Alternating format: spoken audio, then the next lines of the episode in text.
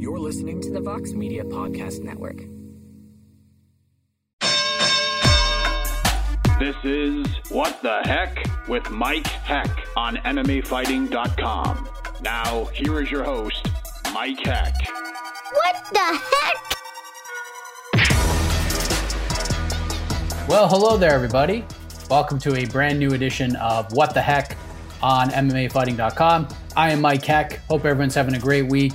And this is going to be an interesting show heading into UFC Fight Island 5. Of course, we're coming off of UFC Fight Island 4 this past Saturday. Holly Holm had a huge win over Irene Aldana in the main event. We talked all about that on our post fight show. We had Laura Sanko joining us. So, we want to get our thoughts on that main event and the ins and outs of that card. We talked about it a lot on the post fight show. We talked about it a little bit more in depth with some of the lower on the card fights and performances on Between the Links as well. So you can go back into the archives, whether it be on the YouTube channel or on the podcast network, and you can get our thoughts on that. We will talk a little bit more about UFC Fight Island 4 this week on the show. But just a quick explanation because if you look at past episodes of What the Heck, they were a little more loaded, right? We had four, five, sometimes six, seven guests on the program. This week, you may have noticed we only have two, and there's an explanation for that because we did have more. We did have Alex Hernandez, who's getting ready to fight Chris Gruetzemacher on October 31st. He was going to join us on the program, but funny thing happened. Typical New England day here in Massachusetts as we record this. It is Wednesday night, and I am not in Command Center 2.0. I am actually in my mother in law's kitchen. And the reason for that is we had a very interesting day here in New England in October. Drove my kid to school around 8:05 this morning Eastern Standard Time. Sunny day, beautiful outside, ready to have a nice sunshiny day. Okay, as the day progressed, got a little cloudier. Lunchtime happened, sun was out again, and it got cloudy around one or two o'clock. And then all of a sudden, the power just goes out in my house. And then I look across the street, whole neighborhood's out. Then I walk down around the block, everybody's out. Like literally everybody's out. And we're still out hours later. So as I'm recording this open, it is around 8:30 p.m. Eastern Standard Time. Still no power. So luckily, my mother-in-law, God bless her, has power, working Wi-Fi. So I'm here doing these open, opening video parts and segments and all that stuff that you would normally get, and it would flow all together. But we were supposed to talk to Alex Hernandez to make it a three guest show. That is not the case this week because we lost power. So we are going to talk to Alex Hernandez on Thursday. We're also going to talk to James Krause on Thursday, who's getting ready to fight Claudio Silva next Saturday at UFC Fight Island 6, I think we're calling it, but you, you know what card that is. The main, it's the one headlined by Brian Ortega versus the Korean Zombie. So we're going to have a, a two guest show. We're going to do three and no more than that, mostly because we did 19 media day scrums. Jose out in Abu Dhabi for UFC Fight Island 5. Everybody from Marlon Moraes to Corey Sandhagen, a bunch of the prelim fighters as well. That, those scrums are all over our YouTube page. So we didn't want things to just get completely buried, but we have two very fascinating interviews to get to on the program. So it'll be short and sweet because there's a lot going on in the world. We also have the some stuff from the Bellator Media Day. Course, they're in Paris, France on Saturday. Cheick Kongo versus Tim Johnson is headlining, I guess, one part of that card. And then Bellator 249 is headlined by Michael Venom Page taking on Ross Houston. So we have some scrums from MVP, from Ross Houston up there as well. I, th- I believe Mads Burnell may, may be up there as well. So check those out and get ready for the for, for a pretty busy and and packed up weekend of mixed martial arts action. But let's run down the lineup, going off the top of the dome, just making this happen because I have Wi-Fi, I have power, and with the weather and everything being so inconsistent, I guess Mother Nature is doing this to us. We're gonna get right into this and get right out of it because I don't want to lose power here as well. So later on in the program, wrapping us up, we're gonna talk to John Gotti III. Yes, John Gotti III, undefeated fighter. Of course, he is the grandson of the infamous mob boss John Gotti. He's got a big fight coming up next Wednesday, October 14th. It's got a headline CES 61 that's going to stream exclusively on UFC Fight Pass. Going to take on New England's Nick Alley should be one heck of a scrap. Those two guys are finishers. Nick Alley has never gone to the judges' scorecards, win or lose, so that should be a fun scrap. First time I've ever had the chance to talk to John Gotti III one on one like this, so you'll hear that later on in the program. But kicking us off, speaking of UFC Fight Island 4, what a win, what a performance for Germaine de Randamie. She doesn't just beat Julianna Pena, she puts her to sleep. And she didn't put her to sleep with punches and kicks, she put her to sleep with a guillotine choke. Germaine de Randamie, first submission win of her entire career, and she gave me about 30 minutes of her time. And I gotta tell you, she gets a lot of crap, and I just don't understand it because what a joy it is to talk to somebody as positive as Germaine de Randamie, the inaugural UFC Women's Featherweight Champion. And she has some interesting things to say, especially when it comes to her career, where she stands, and what would happen if she were to get another opportunity to fight Amanda Nunes for the 135 pound, maybe even the 145 pound title, should that opportunity arise. So, kicking us off this week, the Iron Lady, now the submission machine. Here she is, Germaine de Randamie. All right, we have one of the shining stars of UFC Fight Island 4 this past Saturday night in a very important fight in the women's 135 pound division. Germaine de Randamie submits Julianna Pena in the third round, put her to sleep with the nasty guillotine, and now the submission machine herself is joining us on the show. Germaine, how are you with the new nickname and everything? Well, I love the new nickname. I'm doing great. I'm, yeah, I'm doing great. I'm glad, I'm happy to be home and. Uh, you know, but I had a great time in Abu Dhabi. I had an amazing time in Abu Dhabi. I'm doing good. What did you think of that whole situation? Because obviously it's a very trying time in, around the world right now. It's a very unique circumstance with with the UFC just venturing off to Abu Dhabi just to get the international fighters on these cards. You seem like you had a good time, but what did you make of the whole setup and the bubble and everything they did to make sure that the fighters were safe throughout this whole process? Well, in the beginning, I was like, this is so weird because you have such limited space for yourself to go. You know, and normally when we when I, we go in, into fight week, you know, we go in exploring everywhere we can possibly go. But this time that was not possible. But I, I kind of liked it because it kept it very small and, you know, you keep the focus, but you still enjoy the time you have. And I have to say, they did an amazing job and they took amazingly great care of us. You know, I, I cannot say anything less about it. And the good thing I liked about it is that everything went a lot of faster during fight night morning. Yeah, morning. what was the time difference between where you are in the Netherlands to Abu Dhabi? Because I know for the American fighters, it was like a huge difference. What was the difference like for you? Only two hours. So uh, Abu Dhabi is two hours later than it, it is here in the Netherlands. So it was not that much. Oh, so that was like a nice little advantage for you. But and we only had to make small adjustments in the in the trainings in the early mornings. But I'm an early morning person, so you know I was I was good with it.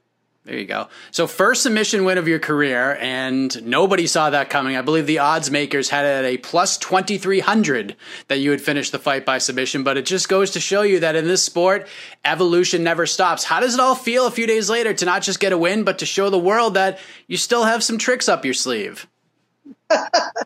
You know, I always tell everybody I'm 36 years old, you know, and I've been fighting for a very long time, but I love this game so much. So, you know, and I want to learn and I want to become better. And yeah, I have to say, it's nice knocking somebody out because, you know, that's what I love to do. But this one is very special, very special to me. And this one I will stay forever close to my heart, uh, uh, I have to say. You know, especially because in my last fight, of course, with Amanda, you know, I didn't do so well on the ground, and I know I'm better than what I've shown, and you know, and I still made a lot of mistakes, you know, and but there's always space to learn, and you know, I got the submission, and that was a beautiful crown on this uh, on this beautiful memory. On our on our post fight show, we actually invited Laura Sanko on, and you know she she obviously has some insight, being a former professional fighter. She still trains consistently, and she was super impressed by the submission because the execution of that choke was spot on. She said, I believe her exact words were, that wasn't blue belt stuff. This was like high level submission stuff. And it's clearly something that you've had in your repertoire for quite some time, but we just haven't had a chance to see it. Do you think that you open up a lot of eyes on Saturday night, that you sent a nice little message to not just Amanda Nunes, but the rest of your division being like, don't try to go to the ground with me because uh, I might get a little sneaky on you? I mean, you know, it always opens it opens up eyes, you know, and it, it was more the more important thing is for me, it finally all settles in, you know, because in the second round I almost had the Von Flue choke. My coaches coached me through very well, and uh, I know I almost had her there, uh, but you know, and then we worked a lot on that submission and from that position because a lot of times when and we saw that in my in my fight with Amanda Nunes, Amanda shot very low on the legs, and you know from that position on, you know it's easy when I can wrap my arm. I have pretty long arms, so you know if I can wrap my arms around it, you know it, it's gonna be stuck. And I, at the moment I slipped her head to the other side to put my arm through, I was like, I'm not letting go. This is mine. I'm not letting go.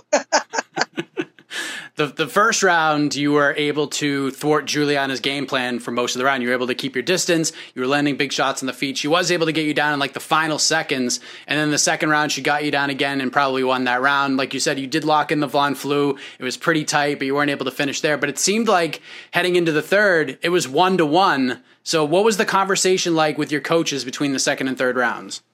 Well, they told me, you know, and I knew, I knew at the end of round two, I, I knew I lost that round and they told me go have fun.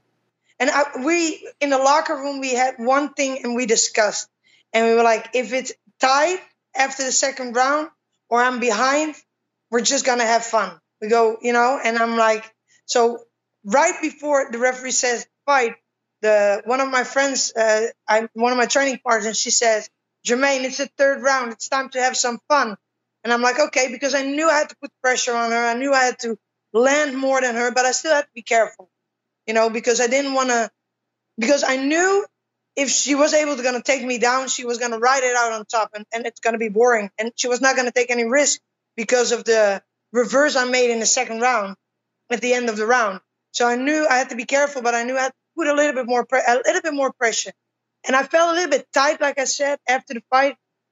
I felt a little bit tight the whole fight, and uh, you know, I didn't, I wasn't as loose as I wanted to be and throw a little bit more combinations, but, uh, you know, I, I, I just wanted to pressure her and, uh, you know, wherever the fight goes, it goes, you know, I mean, I see a lot of, you know, some, I, I don't, I'm a very positive person and I don't like to read any negative stuff. And I've seen some very negative stuff about, uh, Julianna about after this fight. And, you know, the thing I do want to say to people is, man, that girl deserves a lot of credit. I mean, she's one tough one tough warrior. You know, she it was a ride or die, and she died in that way. You know, she never gave up, and she brought the fight. So all props to her and mad respect for her because man, she did that. And I gave her some tough shots. I can tell you that. Yeah, did did, did anything surprise you the, at all from Julianna? Because like, like, you said, she did eat a lot of big shots. She even landed a few of her own in the fight, which I think surprised a lot of people. Did did it go according to plan? I know you were a little bit tight. You weren't as loose as you would have liked to have been, but were there things that Julianna did in the fight that, that you didn't expect? Well, I didn't. I expected her to throw a lot of punches to try to shoot, you know, and because in the second round she uh, tried to bum rush me with a lot of punches, and I'm like, okay, we're really gonna make this a, a, you know a dirty boxing match because I love to. So that surprised me in a way, but I was cautious about it because I knew she was going to going to do that to set up the takedown because she, I know she did that in her previous fights a couple times, throw a lot of punches and then shoot for the takedown. So I knew I had to be careful and didn't didn't let my I didn't uh, how can I explain that the best way? I didn't want to get involved too much in it and let myself go because then I was going to be flat-footed, and I know that was the. One thing I should not do in this fight. The mistake that I made in Amanda's the fight with Amanda to be flat-footed I wanted to stay light and I had to be able to move back. So, but uh, and I mean, she's a tough girl. That that I had no doubt about it. But she's tough. Mad respect to her. She's tough. So you have now won six out of your last seven. You've beaten everybody you fought in the UFC, not named Amanda Nunes. You're the number one ranked bantamweight contender. But you just fought Amanda in December, and you know how the UFC is. They like to keep things fresh. So that puts you in a really interesting spot because you've clearly earned a title shot here, but you may have to win another fight, maybe two before that happens in this current landscape. Is it a little frustrating to be where you are, knowing that you are there, but you can't really go anywhere at the moment? No, no, not at all. No, not at all. You know, I love fighting, I, and I don't care. I, I could care less about rankings. I honestly do. You know, and if you want to fight for the title, you have to earn that spot. And maybe one good performance doesn't get you that title shot right away. I'm still ranked number one in the world, and it's my job to stay ranked number one in the world. These are tough times, man. I mean, I mean, we're blessed that we can fight and that the UFC makes it possible for us to do what we love to do. You know, so if I have to fight two more times, it's up to me to stay to stay the number one contender in the world and to prove I belong there and I'm still the number one. And you know what the funniest thing is? Because uh, earlier this morning I was thinking about it. I'm like, you know, Amanda and I, we both uh, came in the beginning uh, in the in the era when Ronda Rousey came to the UFC. Amanda and I were both we both came in. We were both signed in that time of time frame, and we're still on top of the game. I mean, years years later, so many have come and have passed. And Holly came in, I think, a year or uh, less later, but the three of us were still in it on top of this game, on top of the division. I thought it was pretty cool. You know, I was thinking about it. I'm like, damn, we don't do that bad for these oldies. You know, we've been here for long from these girls, and well, we don't do that bad. well, you, you, mentioned Holly, and in the main event, she had a great win over Irene Aldana. Did you get a chance to watch that fight? What did you think of Holly's performance? I honestly, I had no chance in watching it because I had to do some interviews, and then I had to go do some photos. Uh, so I haven't, I didn't have a chance to, to watch it. So I don't know. I heard people told me she did a great fight, so mad respect to her. But also for Adana, I mean, she's also a tough girl. You know, two tough girls facing each other. Mad respect to both of them. Yeah, Aldana was super tough because Holly was landing at will, and it, it, she had a lot of kicks and a lot of punches. It was a, uh, it was pretty pretty mesmerizing to see. But it seems like that everybody wants to see the rematch between you and Holly now. It seems like the stars are aligning, and of course, you ladies fought for the featherweight title at UFC 208. You got the win, but that night kind of began this strange relationship with the fans because of how that fight played out in the aftermath, etc. Are you interested in running this back with Holly, even though you already beat her? Because it seems like this is the fight everybody wants to see now. You know, that's always an option. It's always an option. You know, I mean, you know, I'm open to fight everybody. You know, I'm just, I just want to put up exciting fights and give the fans what they deserve. You know, and make it fun. You know, I want to fight everybody. That's the thing. I want to fight everybody. So everybody is an option at this moment. Do you feel that a fight like that can finally help you and the fans move on a little bit from that whole thing? Because I feel like this happened so long ago and the sport moves so quickly that we we oftentimes forget about things that happened a couple of years ago. But it seems like in your situation between that whole thing with eh, with with UFC 208 the cyborg thing whatever do you feel like if you go in there you run it back with Holly beat her convincingly we can we can finally move on from all of this negativity well I already moved on I already moved on a long, long time ago. But hey, whatever. I, you know, honestly, that's that's not something that's on my mind. If I have, I, I'm, I honestly believe I don't have to prove anything to anybody. You know, like I said, I am in this because I love it, and I have, I have a bunch, a lot of amazing fans still stand, standing behind me and supporting me. You know, and there's always people that that will say or disagree with things. You know, and or have something to say about it, and that's okay. Everybody is entitled to have their own opinion, you know. I, so, like I said, I don't have to prove that to anybody, and it's an option. And it will, you know, and we will see what the future brings. If Holly and I will meet again, we'll meet again. You know, time will tell, and the UFC will tell, and and you know, it's not up to me. You know, it, we will see it is not easy, especially now, to be as positive as you are, Germaine. And that was like one of the reasons I wanted to have you on here, not just to talk about the win, because you are a very positive presence. Have you always been like that, or is this something that you've sort of grown to do over the years? With with, with wisdom comes extra positivity. You know what I mean? I honestly, I believe, I think with wisdom comes extra positivity. And, you know, I have bad days too. You know, I have bad days too. Everybody has them, you know. I can be grumpy, absolutely. But you know, I start to, you know, with the thing with with my job and the things that go on sometimes in life and not my life, but just in life in general, you know, it's so it's so it, it takes so much energy if you are a negative person, you know, because there there can always be something negative or to complain about. But why not enjoy the things you have, the things we have, the things we are able to do?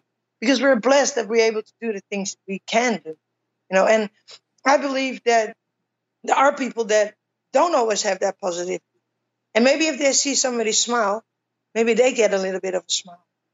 You know, I mean, a smile is very expensive, but it's at the same time so priceless. You never know what a smile can do to a person, you know, so make the best out of it. And I mean, make the best out of life because life is so damn short. You better enjoy what you're doing, you know, because there's a lot of things you can't control in life.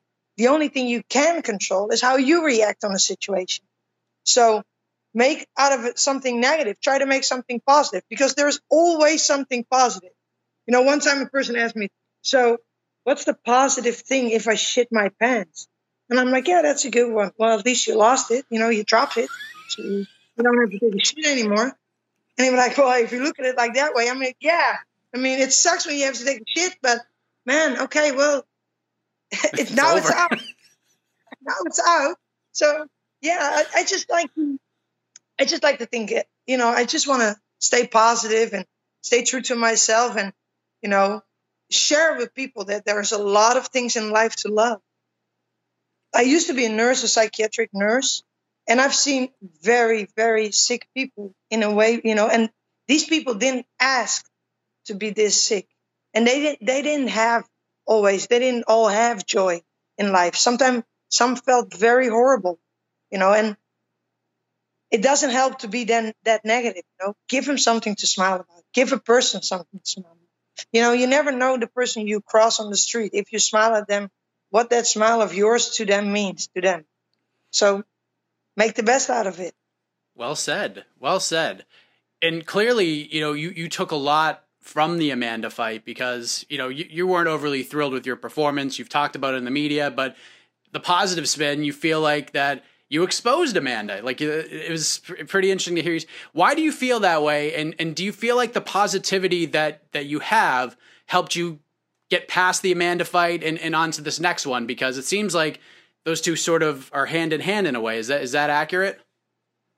Yeah, well, I, I believe honestly, I believe positivity and, and self reflection um, helped me go past this fight because it's very, you know, it's very easy to point fingers at people. But the only finger I point, first of all, was at myself. What could I have done differently in this fight? And I knew right away. I knew.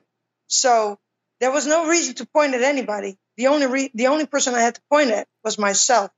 And then it sucks losing, but there's always a tomorrow. The sun will come up tomorrow. And I didn't change as a person because I lost. Yeah, it sucks.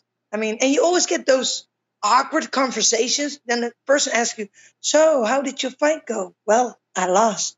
And then a person be like, uh, okay, uh, mm, sorry. Yep. Don't be sorry. you know, it's part of life. You know, there's nothing you can do about it. it. It is what it is. So that's the only sucky part about losing, those awkward conversations. And you, it sucks. You know, I don't like losing, but it's also sometimes it's a good lesson because I learned so much about myself and and the mistakes I've made.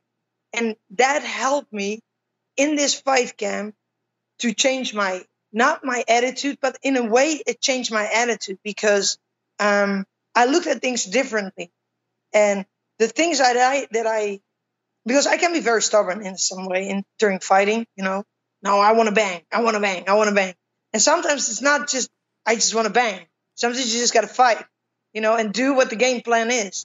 And it, it was good because in this fight camp, I really stick through what I should do. This is the game plan. This is the way I want to fight. And even though in the second round I abandoned the game plan a little bit, you know, in the first round I already made progress because I showed I can stick to things. You know, I can stay light on the feet. I don't have to be flat footed. Just be disciplined about it. So yeah, and I mean, it's not, you know, it sucks, but you know, I didn't lose to to nobody. I, you know, I lost to somebody with a very fight, high fight IQ and and a great champion. So, all respect to Amanda Nunes. So Saturday night was uh w- w- had some first for you. We talked about the, getting the first submission, but you got your first bonus in over four years. You knocked out Aspen Ladd in 16 seconds and didn't even get a bonus. This one did it for you. The submission machine. That's what it takes to get a bonus, I guess. How does it feel to to get that extra 50 G's and, and get that confidence of the UFC in order to get that honor? You know that it was that honestly. Oh, something went. Sorry. There you go. You know, honestly, you know, yeah, of course, everybody wants to have that bonus. And it's so funny because before the fight, I did an interview and I said, I want that bonus. You know, I want that bonus this time. And, you know, I didn't get it with the with the Aspen Ladd fight, but th- that's okay. You know, the bonus is cool because Christmas is coming up, so I can spoil my can spoil everybody. So that's good. I'm happy. You know, and I'm opening my new gym together with my, one of my coaches in January.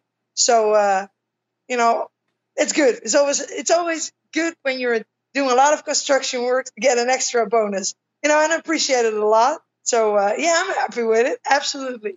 That's great. How, when did uh, when did this all start to to get this gym going? Where's it going to be? And uh, this is exciting stuff. Yeah. So uh, the gym's going to be in my hometown, Utrecht, uh, and I work. Uh, so it all started like um, after the Amanda Nunes fight, I think. So my coach, which uh, I used to train with, we used to be training partners, and now he's one of my coaches. Uh, he said, "You got to do something with your talent," you know. And I'm like, "Yeah, but you know, it, I was like, yeah, yeah, yeah." He says, "Why don't we just work together?" And I'm like, "Okay, that sounds." And he's an amazing coach. He has so many great fighters, and more and more fighters come come to train with us.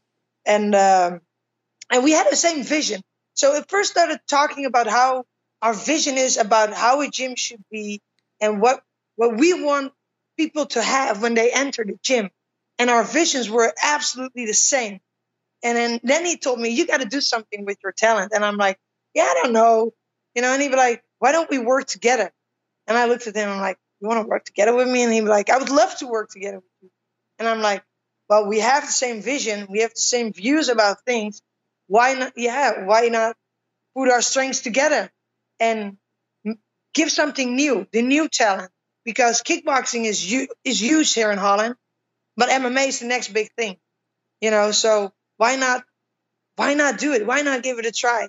So we started looking at buildings, and we found a gorgeous building, huge, and we were like, "This is it. Let's go."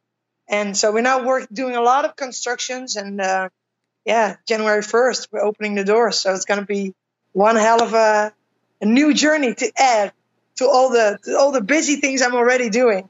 Wow, congratulations to both of you. That's amazing. Do you have a name for the gym yet? Yeah, it will be SB Gym uh, slash Iron Lady. Oh, there you go. There you go. You might have to change Iron Lady to a submission machine, but um, yeah, that's easy to do. Easy construction. Uh, I know you always call your mom after the fights. You guys have you, you have such a close, close relationship with her. What was that conversation like with her after the win? Well, I've, so I called her when I was in the cage. So I'm like, "Mom, mom, you're not gonna believe this. I submitted her." but I choked her out, and she'd be like, "Is she okay? Is she okay?" And I'm like, "Oh, let me take a look." she's awake. She'd be like, "Oh my god." Is she okay? Wasn't it too long? I'm like, no, but I'm gonna call you back. I'll call you back later, right? She's like, okay, okay, okay. So I called her back later, and she's like, because uh, people already uh, sent her the clip of the submission, and she was like, she was out that long. Is she okay? I'm like, mom, she's okay. She's okay. The doctors will take good care of her. She's okay. And she was like, okay. Why didn't she tell? I'm like, I don't know. You can ask her. I mean, I don't know. And so she was very proud, but she was also, you know, as a mom, you know, and she knows Julianna has a mom and she is a mom, you know, so she nobody wants to see their ch- child getting choked out. You know, that that's one thing. And my mom is always concerned about my opponent if they're okay. Also if I'm okay because she she loves what I do and she supports me fully, but she doesn't want anybody to get hurt. That's my mom. It's a good mom right there. Yeah per- perfect world, when would you like to to get back in there? You're having fun right now. You want to get back there, and you, I said, I believe you said you want to fight everybody. So when would you like to fight the the next in line? Well, I you know it's it, like I said, it's a very crazy time right now, and uh, here in Holland, uh, the COVID uh, um, people that getting tested positive, it's going up a little bit more, so we're getting more restrictions, and we heard that probably Friday we get a curfew, so it's going to be very tricky. That means also, you know, I got to work a lot uh, because I'm, of course, I'm work as a first responder. So, but in ideal situation, I hope to be back in January, you know, but there's also a job to do, and there's also people that really need my help right now. And my colleagues, we we all have to stand as one team and together with all the other first responders. So, uh, ideally, definitely uh, beginning of the new year. You know, maybe the end, maybe the beginning of the new year. That's ideally, of course. Uh, but like I said, it's a very strange time. So uh, we take things step by step and um, yeah, I, I, I honestly, I really, really hope, and I got the fullest support of my all of my colleagues and my whole team, you know, to get back in there and, and fight for the title again. So I got their support, absolutely. But like I said, it's a very hard time, especially with the curfew now coming up here in the Netherlands. Uh, we have to see. But uh, I keep training. I'll stay in shape, so don't worry. I I'll be ready whenever I have to be ready. That's a promise. There you go. I know Amanda is going to fight Megan Anderson on December 12th. That seems to be how the stars are going to align. So it kind of puts a hold on the title situation at 135 for a little while. I'm, I'm curious if, and, and I don't want to put negative juju out there at all, but if for some reason Megan can't make it to December 12th, would you have any interest in fighting Amanda for the other belt, or is that not an option at all? Oh, you mean for my for my belt, right? for the yes, you are the first champion. So what a story that would be. Uh, I, you know, if, if if I'm able, if I would be able to, you know, and and, and the UFC would say, yeah, that's the only shot you're ever gonna get to fight Amanda. Again, I'll take it. But I've also said, if I get another shot and Amanda, and I will say it one more time to you. Now I'll say it a couple, but I will tell you right now, if I get another shot and fight Amanda, and she beats me, I'll retire right then and there on the spot. I will forever stay second best. So if she beats me again, I will retire then and there on the spot. Wow. Because there's nothing left to do anymore. She's the only one, you know, that beat me fair and square, no problem. And she's the true champion. But if I the third time I cannot make it to beat her, then it is what it is. Is it like that for just Amanda, or let's just say, you know, you fight She's, Holly and she wins a, a, close decision or something. Is it the same thing, or you're still moving forward? No, my focus is of course on Amanda. You know, that's honest. You know, so no, it's Amanda. If she beats me again, I will retire, and I will retire as, for my feeling, as a true champion, as a true fighter, with my head held high. But then you know, I'm second best. She's the best, but I still believe I can beat her. You know, in every every piece of my body and bone. Hold on, my my dog comes to join us. Oh yeah. So it's the positivity. Yes. So no, I honestly, I still every piece of my body and soul believes I can beat her, and I have the utmost respect for the champ. No, you know, nothing less to say about her. But if she beats me again, that will be the end of my MMA career. And I had a beautiful career because I've seen it all been through it all, especially with my submission win now. You know, I've done it all. I've seen it all. so it will then I you know, I obviously I can't beat her then. So you know, you got to be honest with yourself too. Wow, what a storyline that would be! Title versus career. Wow, that that writes itself. Yeah, but it's not a career. You know, it's not like she will end my career. No, but I mean, for what do I have to fight then? Honestly, can anybody tell me what do I have to? Do you honestly believe I have to fight four times for the title? No, I'm 36 years old. I want to have a family. No, I want to have a baby one day. I mean, then, then do I have to go and fight 10 girls again to get another shot at a title? You know, she's the champ. You know, and then she's the champ. And I'm, I always you know, then then I didn't beat her. But there is nothing more for me to fight in anymore.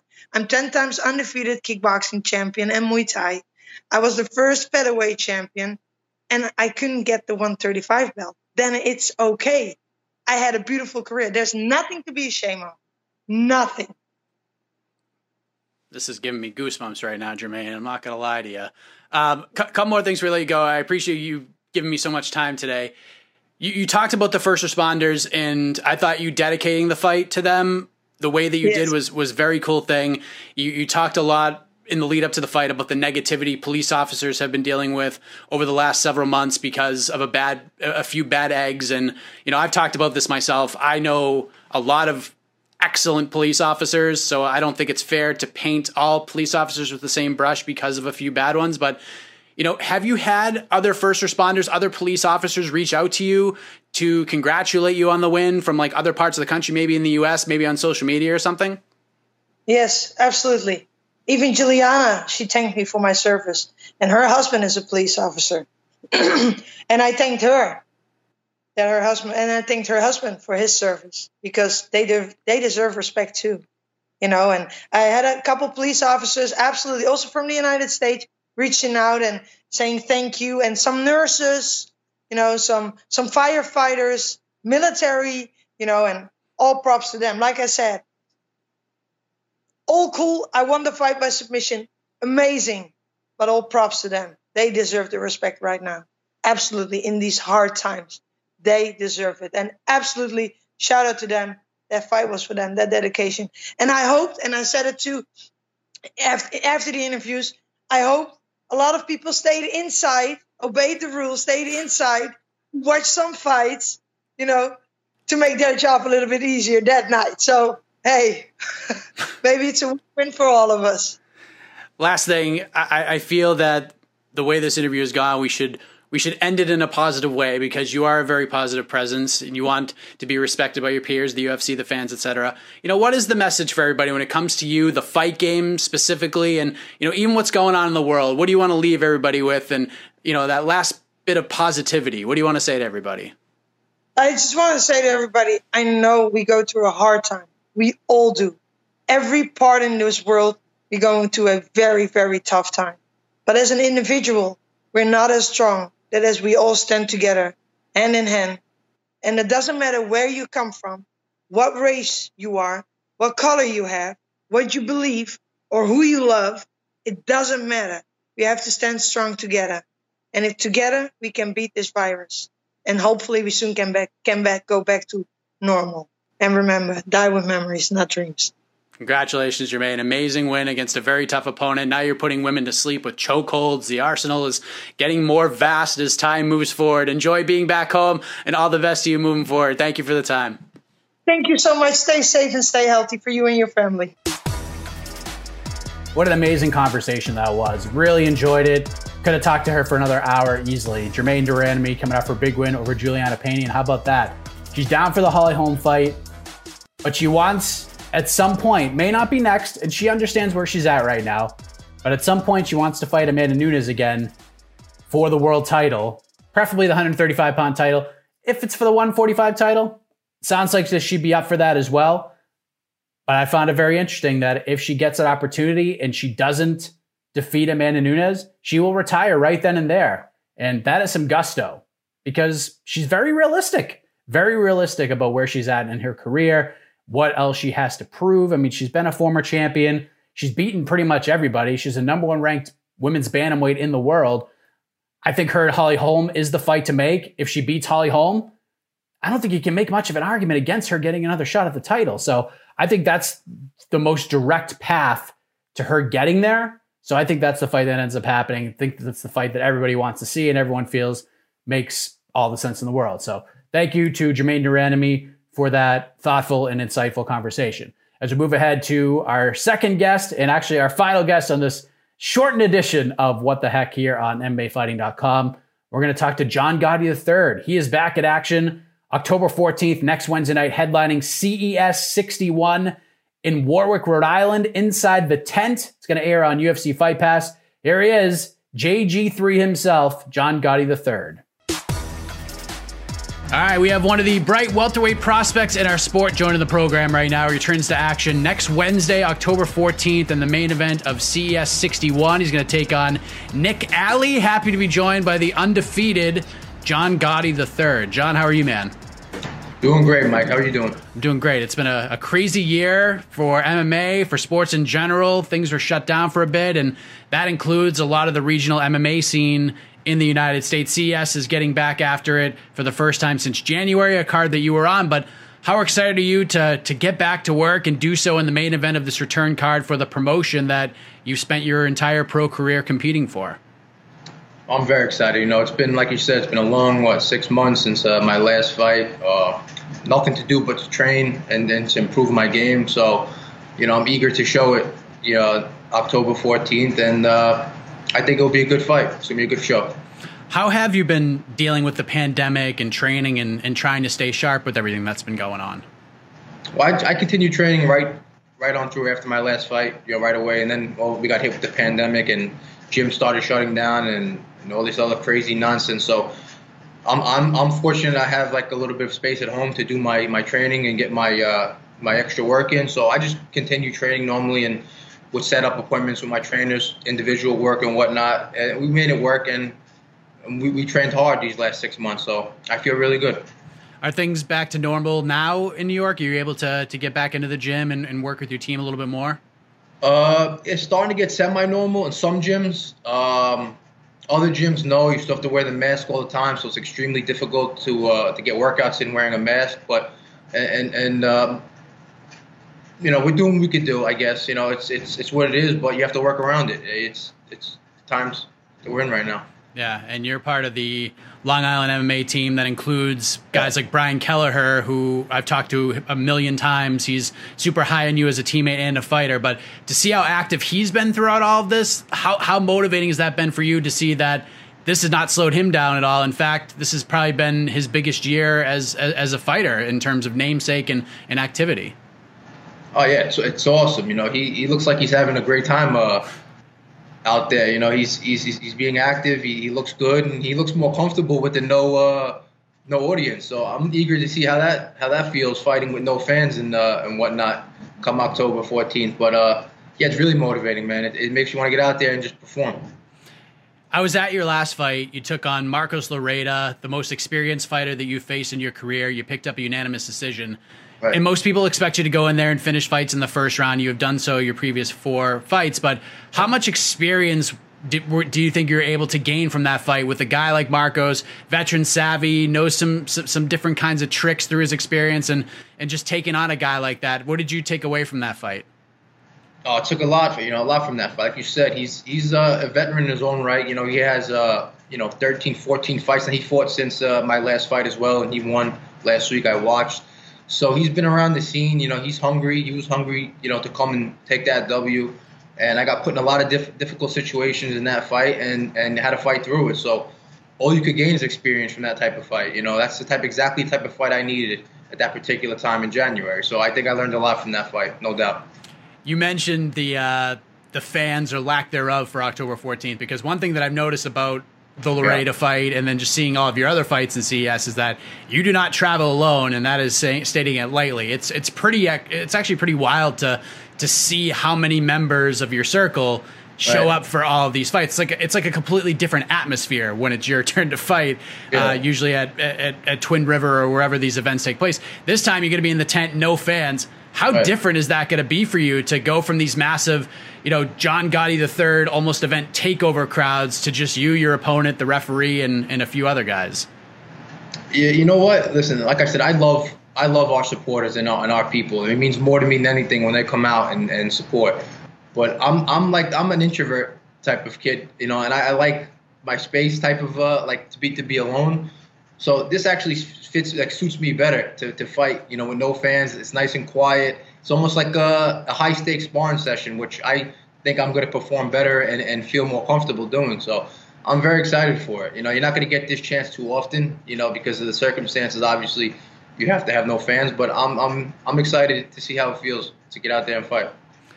So you're gonna fight Nick Alley next Wednesday, right. uh, a local New England fighter. He's six and three. He's won his last three, all first round submissions. None of his fights in his career have gone to the judges' scorecards, which seems to be right up your alley. Did you right. know much about Nick when you were offered this fight? Uh, yeah, I've, I've heard of Nick uh, throughout the years on, on the regional scene. You know, I'm, I'm definitely was familiar with him. I've seen a couple of his fights. You know, he's a tough kid. He comes to fight. He comes from a good school, so uh, I'm sure. You know, he, he, trained he trained his butt off for this fight. I'm sure they have a, a solid game plan they're coming to bring. But we're ready for anything. You know, I have a good team, like you said, Long Island MMA and Ryan LaFlare, who, who came up with my own game plan. So we're ready for anybody and anything. When were you offered this fight? Like, when did you know that that this is a thing? Uh, about a month ago, about a, a, little over a month ago, they they offered him and, and me the fight. We both accepted, so we both been preparing for each other for at least a little over a month now. There you go. Were you were you confident that they were going to be able to pull it off? Did was the date sort of like set, or were they like it's going to be around this time frame? Yeah, they were giving me like around this time frame, like from the from the 14th to the 20 something. I don't know. And the date was the 17th first, then it came to the 16th, 15th, the 14th. We're meeting like head on here. Uh, next thing you know, it's gonna be this week. So it's whatever. I'm ready. I'm in shape. My weight's awesome. I'm just I'm just ready to go. What is your weight right now, if you don't mind me asking? Uh, yesterday was about 177, so I'm like I'm ahead of schedule here. You'll be on weight by the time you get to Rhode Island. I'll be on weight by the end of this week if I need to. You know, so I feel good. Which normally my weight cuts come down to the wire. It's literally drive up there to to Rhode Island or wherever I'm fighting. You know, I just make the weight this sport, as you know, it's it's ever evolving, right? Like the more experience you get, the better you become, the the, the better fighters you, you share the cage with, the better right. you get. And and from so for, from like the 24 year old who made his pro debut in October 2017 to the guy that we're going to see next Wednesday, what do you right. think is like the biggest difference between that guy to the fighter we're going to see three years later? Um, well, listen, in these last three years, I got I've made nothing but improvements, and I've been working nonstop uh, on improving. If you're not improving, like you said in this in this sport, you're gonna get you're gonna get eaten because everybody's evolving every fight. So I, I believe I made big improvements since January. You know, I changed a lot of my style up. I worked a lot of my weaknesses. I worked on my conditioning, my kicks, stance switching, everything. So if you're not evolving in this game, you're not gonna last long because every fight you see guys the calf kicks and stance switches. They're constantly changing their game. So I believe I believe every fight you're going to see improvement and evolution out of my game, and and uh, God willing, it works out. Obviously, I mean, listen, it's no secret you you get a lot of attention because of your name and your family right. lineage. I mean, you've been asked about it ad nauseum because you know of who your grandfather was and the family name, right. and the Gotti name has a place in American history, no doubt about that. But right. like like when you look at a guy like say like a James Gallagher in Bellator, like he's he's proud to be a friend and a teammate of Conor McGregor, but you know, he wants to be more than than just the oh yeah, that's the guy who trains with Conor. He wants to blaze his own trail and do his own thing. Are you are, you okay with constantly being asked about the last name, or are you hoping that at some point the headlines won't always have John Gotti III, the grandson of the infamous John Gotti, is going to fight this guy, and you yeah. could be kind of like your own guy? You know what I mean? Unfor- yeah, listen, it is what it is. Uh, every time I do fight, it, that's that's going to be brought up and it's going to be mentioned because that's my name. I have the exact name. I'm not I'm not ashamed of it. You know, I, I embrace my name. I, I I'm proud of my name. You know, and, I'll do the best I can to represent my name in the best way I could. So my my sons and my grand you know my grandsons could could walk you know walk proudly and whatnot. So I'm I'm I, I walk through I do walk through fire with my name. You know, I raise the black flag always, and and, I, and I'll go to war. You know, for my name. So I'm proud of it, like I said. But um, it is what it is. You know, it's always going to be mentioned when I fight because it's it's the the elephant in the room. So I'm I, I don't get annoyed with it at all. It's okay. All right, well said, well said. How do, how do you get this thing done on October 14th against a, a tough test of Nick Alley? Any way possible. You know, I'm gonna I'm gonna fight smart. I'm gonna fight my game. You know, I'm, I'm gonna look to pick him apart and and just see what he brings. You know, I'm sure, like I said, he he has the game plan. He's gonna try to pull some slick stuff, maybe some submissions or you know things like that. So I'm just ready for whatever. We prepared for whatever.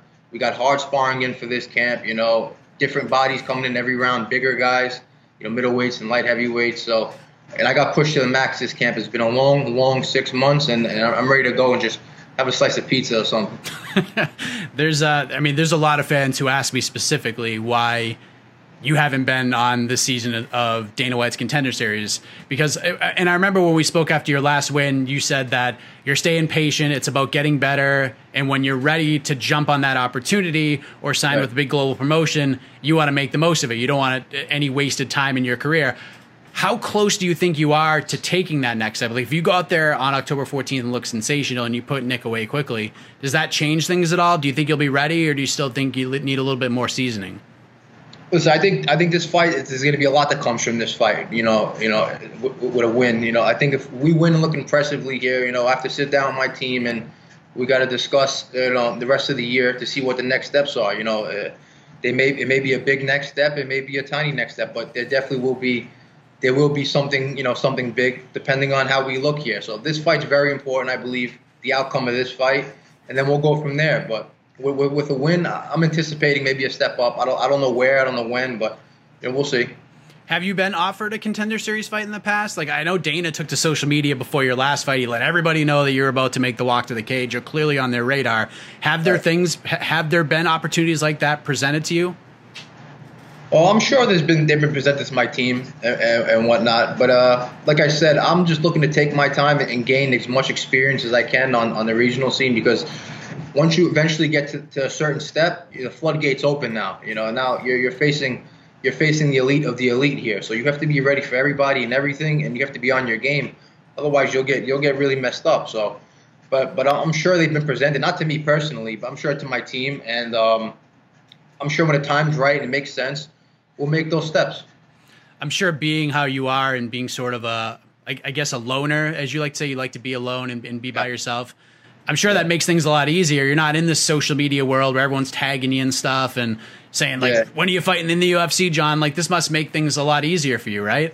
No, they. I still get the tags and whatnot, but I just, uh, I kind of just uh, just swipe right or what do you swipe left? but, uh, but yeah, you know what? Listen, it's all love at the end of the day, and all the positive support means it means the world to me. So I, I embrace that, you know, tenfold. But uh, I just like my space. You know, I'm a simple guy. I, going to the movies is enough for me, or going to dinner, or just hanging out at home and watching football today. That's just the type of guy I am. So, and I'll always be like that. Yeah, who are you gonna be? Who are you watching? You got a jersey that you're gonna be wearing today, or what? Normally, I'm a Jets fan, but you know they break my heart every year. So uh, I, I, went to the Buccaneers and Tom Brady this year. I bandwagon. Wow. Yeah, I had to. Wow, is that? Yeah.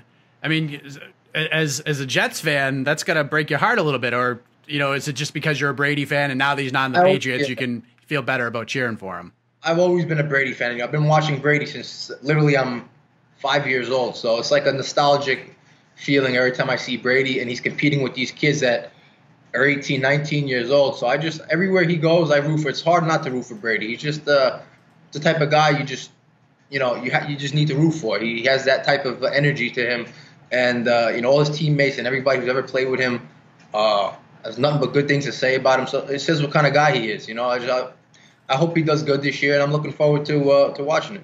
I never understood the the hatred outside of New England for Tom Brady. It just made no sense to me. Because I grew up, I grew up in the Boston area, and like you know the Yankees suck and all that stuff. But like I was right. a big Derek Jeter mark, and people used like used to give me crap about it all the time. Like how right. can you hate this guy? Like the guy plays hard. So what? Because he's a, he's a good looking guy and he makes a lot of money. We were supposed to hate him. Like the guy worked as hard as he could and and got to this position. Why hate the man? You know.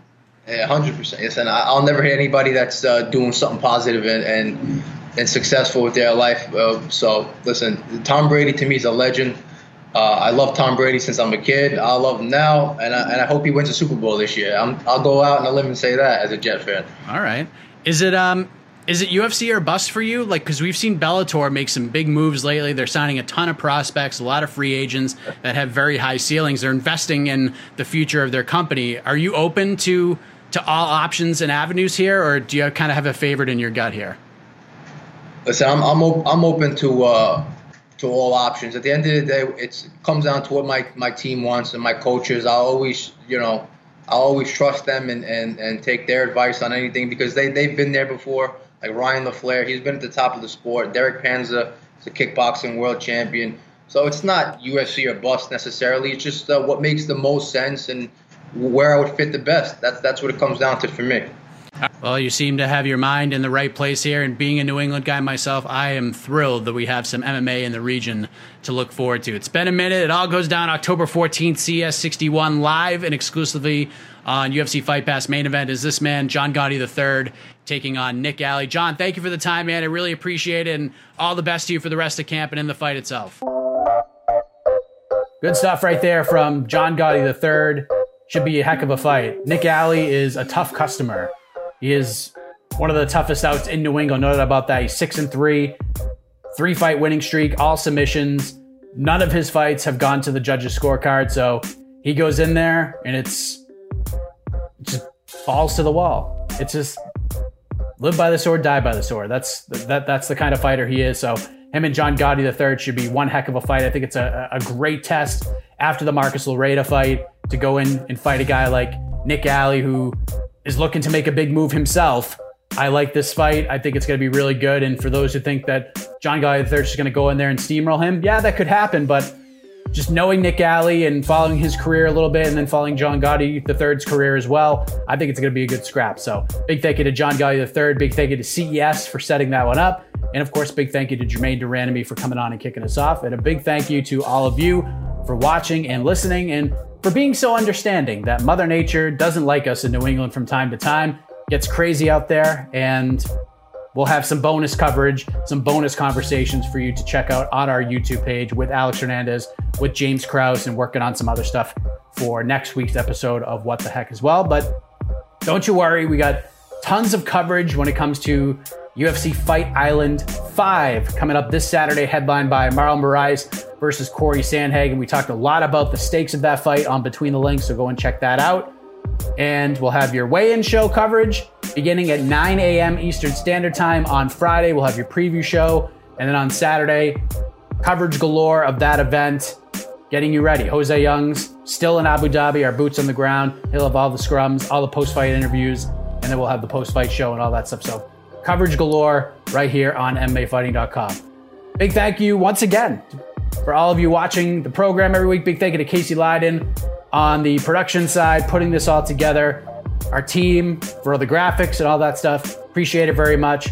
As always, have a heck of a week, everybody. Thank you very much. Good night, everybody.